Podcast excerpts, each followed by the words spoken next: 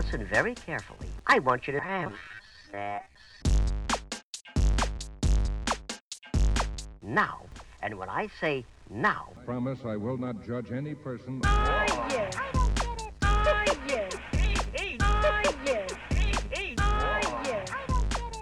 Cześć, z tej strony Nat, czyli Twoja zaufana sekspertka, a to jest Nat i Seks.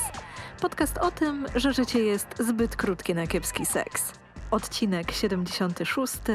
Zdrada w otwartym związku.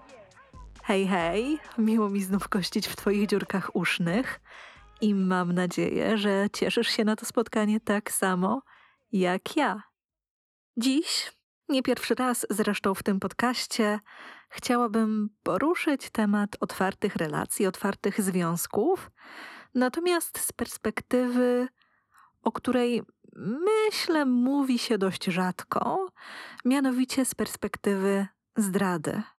I tutaj od razu chciałabym dodać, że czuję duży opór, aby jakiekolwiek typy otwartych relacji nazywać na przykład zdradą kontrolowaną, zdradą za pozwoleniem itd., itd., bo to bardzo, bardzo rozmywa nam przekaz. Natomiast zanim przejdę do tematu odcinka, mam do Ciebie ogromną prośbę.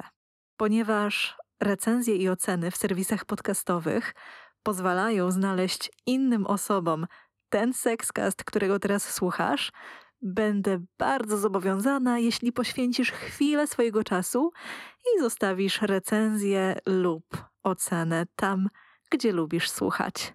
Bardzo, bardzo Ci dziękuję.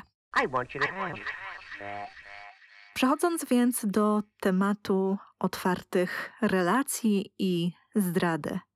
Zaczęłabym od tego, że otwarty związek, to co nazywamy otwartym związkiem, może przybierać bardzo różne formy, bo pod parasolem konsensualnej niemonogami znajdziemy zarówno poliamorię, czyli tworzenie relacji romantycznych z wieloma osobami, jak i swing, czyli wymianę osób partnerskich w kontekście seksualnym.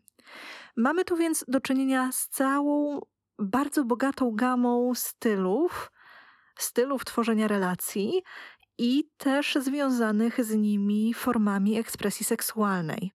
Stąd więc przewiduję, że nie wszystkie rzeczy, o których mówię dziś, będą rezonowały z każdym z nich, natomiast postaram się ująć temat tak, aby był i jak on najbardziej uniwersalny, i jak najbardziej szeroki. I zobaczmy, gdy próbujemy przyłożyć do otwartej relacji ramę, którą mierzymy zdradę w związkach monogamicznych, na przykład to, że z reguły pocałunki, seks czy romantyczna więź z kimś spoza diady, możemy uznać, że zjawisko zdrady w otwartym związku nie ma racji bytu. No bo w końcu pojawia się na przykład wspomniana romantyczna więź, pojawiają się pocałunki, pojawia się seks z innymi osobami. Natomiast bardzo, bardzo uczulam na takie myślenie, zwłaszcza gdy mamy do czynienia bezpośrednio, czy to w kontakcie towarzyskim, czy to w kontakcie profesjonalnym. Mm, Bardzo uczulam na to myślenie, bo powiedzenie, że skoro ktoś umawia się, że może całować się z innymi, spotykać się z innymi, to jednocześnie nie może doświadczyć zdrady, jest bardzo, bardzo minimalizujące i często jest taką bronią, która ma na celu unieważnienie relacji, które są otwarte, unieważnienie cierpienia, które wiąże się z tym, gdy w tej relacji, gdy w takiej otwartej relacji pojawi się zdrada, pojawi się przekroczenie pewnych granic. Bo nie ulega wątpliwości, że w otwartych relacjach też mamy do czynienia ze zdradą. I mówię to jako profesjonalistka. I dodam, że nie zdarza się to rzadko. Zwłaszcza, że zobaczmy, im więcej relacji funkcjonuje, pojawia się w ramach danego systemu, tym tak na dobrą sprawę znacznie więcej mamy pól do potencjalnego przekroczenia, naruszenia granic.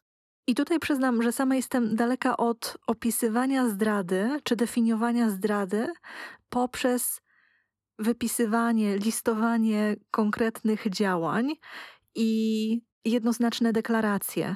Czyli na przykład, jeżeli ktoś mówi, że flirt to jeszcze nie zdrada, a pocałunek już tak, to no budzi to moją wątpliwość. I już powiem dlaczego.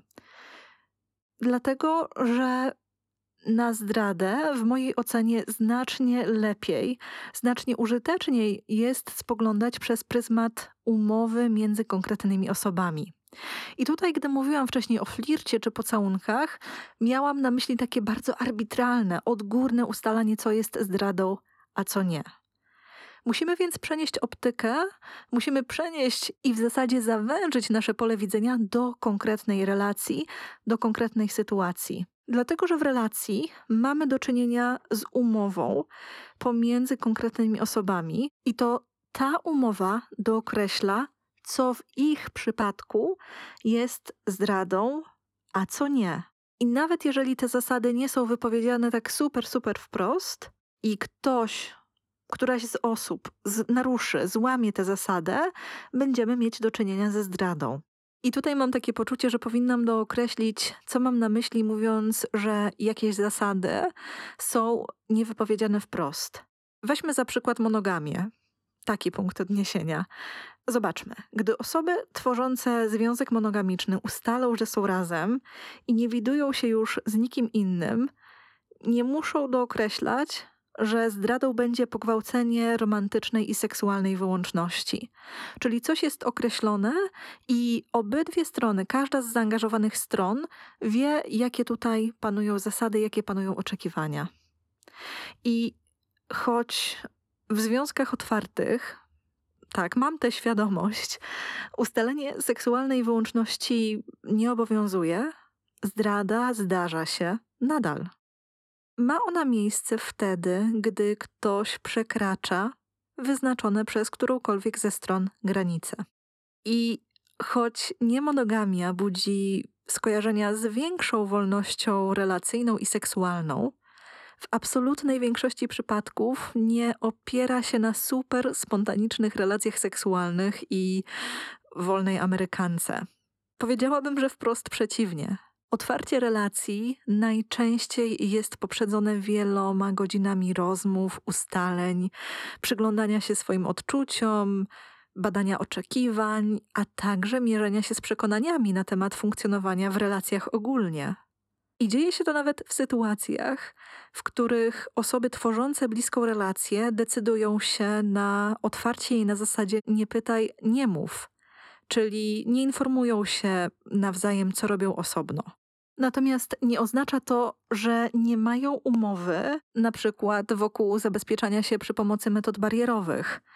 I wówczas zdradą będzie niezastosowanie takiej metody podczas seksu, czyli seks bez zabezpieczenia.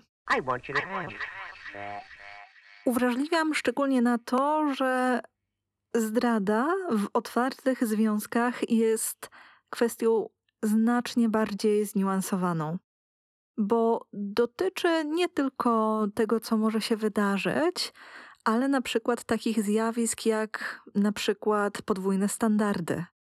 I dzieje się to wtedy, gdy na przykład jedna z osób wymaga udzielania znacznie większej ilości informacji o aktywnościach tej drugiej, niż sama ma chęć zaoferować, gdy jest o takie informacje proszona albo gdy pojawia się taka sytuacja, w której jednej osobie w cudzysłowie wolno zostawać na noc u innych ludzi, a druga ma wracać na noc do domu. I sama jestem zawsze bardzo czujna, gdy pojawiają się takie asymetrie, bo tutaj warto dookreślić, czy one wynikają z chęci zadbania o siebie, czyli to jest moja decyzja, że nie wracam na noc, bo wolę spać w swoim łóżku, versus druga osoba nie pozwala mi zostać u kogoś na noc, bo tutaj warto zbadać, czy one wynikają właśnie z takiej chęci respektowania swoich granic, hołdowania swoim preferencjom, czy raczej są wynikiem tego, że jedna strona bardzo chce kontrolować poczynania tej drugiej. Natomiast myślę sobie, że wiele zdrad w otwartych relacjach ma swoje źródło w braku komunikacji. I też tego, jakimi zasadami same czy sami operujemy, versus tego, jak te same zasady postrzega druga osoba. I podam taki przykład. Na przykład dla jednej osoby może być w cudzysłowie oczywiste, że będzie całować w usta innych ludzi, gdy umówi się z nimi na randkę czy na seks, podczas gdy druga postrzega to jako coś tak intymnego, że chce to zachować wyłącznie dla tej relacji. I wiele osób w otwartych związkach operuje tak, że nie decyduje się na konkretne intymne działania, na przykład wspomniane pocałunki, zanim nie zostanie to omówione z drugą osobą, z którą tworzą ten związek. Nie ulega wątpliwości, że będą i takie, dla których kwestia pocałunków nie jest czymś zaprzątającym głowę, w ogóle nie jest tematem, Natomiast mimo wszystko, gdy utkwimy w takim obszarze domysłów, że coś jest całkowicie ok, a okaże się, że nie, może okazać się, że nieświadomie naruszymy granice drugiej osoby i dopuścimy się zdrady. Dlatego komunikacja jest cholernie, cholernie ważna. I myślę, że warto przyjrzeć się takiej kwestii, dlaczego w ogóle osoby w otwartych związkach zdradzają? Rozumiem, że to pytanie jest takie bardzo otwarte, no bo to też jest pytanie o to, dlaczego osoby w relacjach monogamicznych zdradzają, i myślę, że tyle ile osób, tyle możliwych odpowiedzi. Natomiast ze swojej praktyki mm, mogę powiedzieć, że zdrady zdarzają się najczęściej w takich przypadkach, gdy ktoś ma ogólną tendencję do łamania zasad, buntowania się czy mijania z prawdą. I zazwyczaj wynika to z jakichś mechanizmów obronnych, czy po prostu takiego funkcjonowania w świecie, co oczywiście nie służy byciu w relacji otwartej. Może też tak być, że osoby zdradzają, bo wcale nie są w otwartej relacji. Czyli na przykład deklarują, że są w otwartym związku, podczas gdy ten związek nigdy nie został formalnie otworzony, nie został formalnie otwarty. I wówczas zauważmy, że jest to zdrada nie tylko wobec osoby partnerskiej, ale też wobec tej osoby spoza relacji, która została poinformowana, że jest się, że ta druga jest w otwartym związku. A więc też została okłamana, też została oszukana, a więc zdradzona. Kolejna przyczyna jest taka, i może być to trudno usłyszeć, że niektórym osobom znacznie łatwiej jest zdradzić niż renegocjować zasady panujące w danej relacji, nawet gdy jest to otwarty związek. Bo zobaczmy, renegocjacja wymaga komunikacji, uważności na odczucia innych osób i w sytuacji, w której ustalone wcześniej zasady zaczęły w jakiś sposób ją uwierać i nie przystają już do jej pragnień czy potrzeb związanych z byciem w relacji, otwartej czy monogamicznej, może zdarzyć się tak, że osoba, poniekąd przewidując reakcję drugiej strony, na przykład, że zostanie jej coś zabronione czy odmówione, może posunąć się do zdrady zamiast wystawiać się na dyskomfort rozmowy, komunikacji, renegocjacji czy po prostu usłyszenie nie. Czyli nie chce zmierzyć się ze sprzeciwem ze strony bliskiej osoby, nie chce się z tym konfrontować. I takim ostatnim bardzo powszechnym powodem, dla którego osoby w otwartych relacjach zdradzają, jest to, że zasady ustalone w otwartej relacji są, określiłabym to, nieprzemyślane i trudne do egzekwowania. Na przykład okazują się bardzo sztywne. Mm, I taką sztywną zasadą jest nie zakochasz się w drugiej osobie.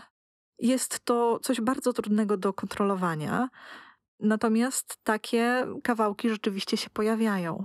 Ważne jest więc sprawdzenie, czy i na ile ustalona zasada ma rację bytu w konkretnej sytuacji i czy ustalenia nie wykluczają się nawzajem. I tutaj podam taki bardzo paradoksalny i łopatologiczny przykład, czyli gdy ustalimy, że nie odwiedzamy się z innymi osobami w ich domach, ani nie zapraszamy ich do siebie, i jednocześnie nie możemy być widywani, widywane z nimi w miejscach publicznych, to co nam tak naprawdę zostaje? Bo takim miejscem publicznym może być na przykład hotel, do którego ch ktoś chce się udać z drugą osobą. Takim miejscem publicznym jest też bar, do którego możemy chcieć pójść na randkę, na spotkanie. Więc niektóre zasady są naprawdę bardzo, bardzo ograniczające. I want you to have that.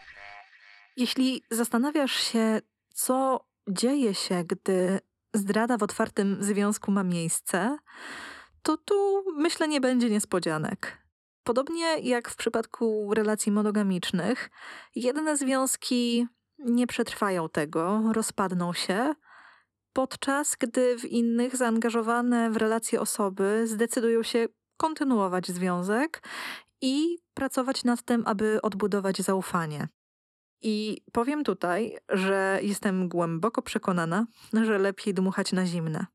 Jeżeli więc rozważasz otwarcie relacji lub tworzenie związków otwartych w przyszłości i chcesz zapobiec zdradom, możesz skorzystać z procesu otwierania związku z moją pomocą.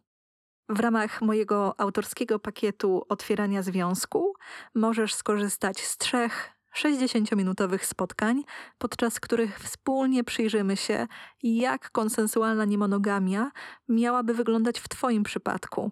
Proces obejmuje też dopasowane do Twoich potrzeb ćwiczenia i zadania domowe, które są realizowane między kolejnymi spotkaniami. A jeszcze dodatkowo w ramach procesu oferuję jedno wsparcie mailowe już po zakończeniu spotkań. Link do informacji oraz wykupienia procesu znajdziesz w opisie odcinka. Do skorzystania z oferty zapraszam zarówno osoby w relacjach, jak i solo. Liczba miejsc jest ograniczona. To, co powinno być na naszym radarze w kontekście funkcjonowania w otwartej relacji, to taka pamięć, że rezygnacja z monogami i jeżeli oczywiście monogamia była wcześniej naszym takim fabrycznym ustawieniem związkowym, to musimy pamiętać, że rezygnacja z niej nie oznacza, że nie mamy jakichkolwiek zobowiązań wobec innych osób. I jest wręcz przeciwnie.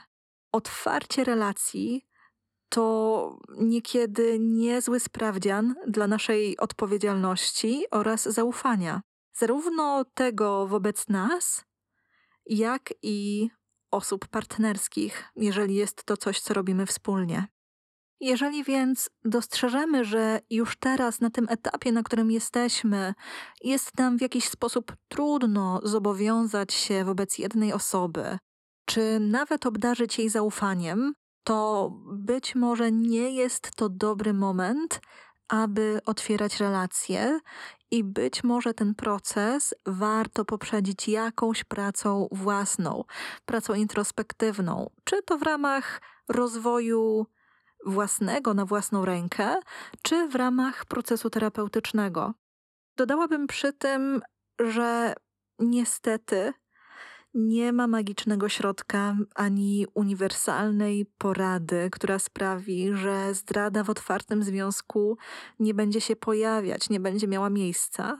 Natomiast podkreślam przy tym, że szanse, że to się wydarzy, naprawdę można zminimalizować, na przykład rozpoznając swoje granice, komunikując je otwarcie i to wynika z tego, że przecież nie monogamia jest ustalana, czyli decyzja o niemonogamii pojawia się w wyniku komunikacji i negocjacji. I bardzo często nie jest to jedna rozmowa, czyli posiedzimy, pogadamy i wystarczy, a dialog, który nieustannie się toczy, który nieustannie trwa i jest poszerzany o nowe odkrycia, nowe wątki, być może nowe zasady, modyfikowane zasady, które po drodze się pojawiają.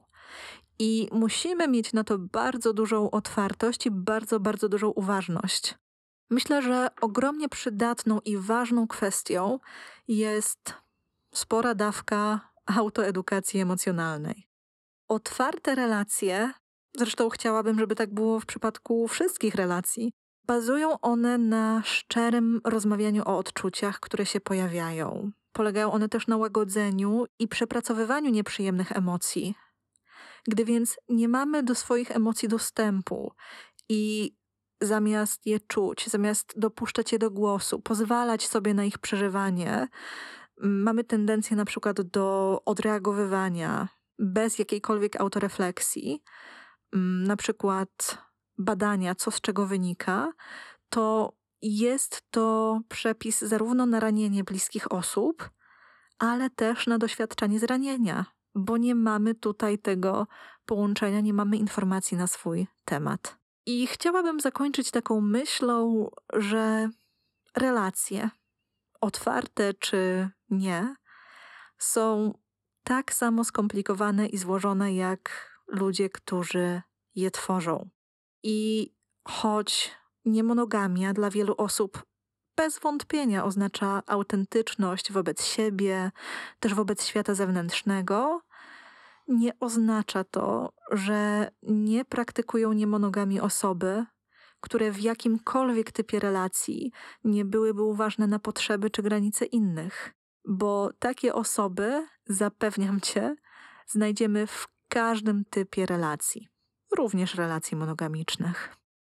I z tą myślą chciałabym cię zostawić, choć nie jest może ona specjalnie optymistyczna, bardziej normalizująca. Natomiast nieustannie życzę ci wszystkiego seksownego i do usłyszenia już wkrótce. Pa! Twoje wsparcie ułatwia mi kontynuowanie podcastu. Pamiętaj, że możesz wesprzeć Sexcast subskrypcją, zostawić mu ocenę i recenzję w Apple Podcasts, polecić go komuś, komu mógłby się spodobać lub przesłać mikrodonacje w serwisie Coffee lub Buy Coffee. Linki do nich znajdziesz w opisie. Do mikrodonacji możesz dołączyć wiadomość z propozycją tematu lub pytaniem, na które odpowiem na łamach podcastu.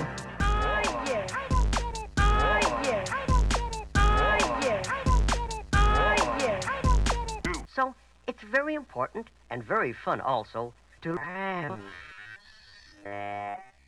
Now.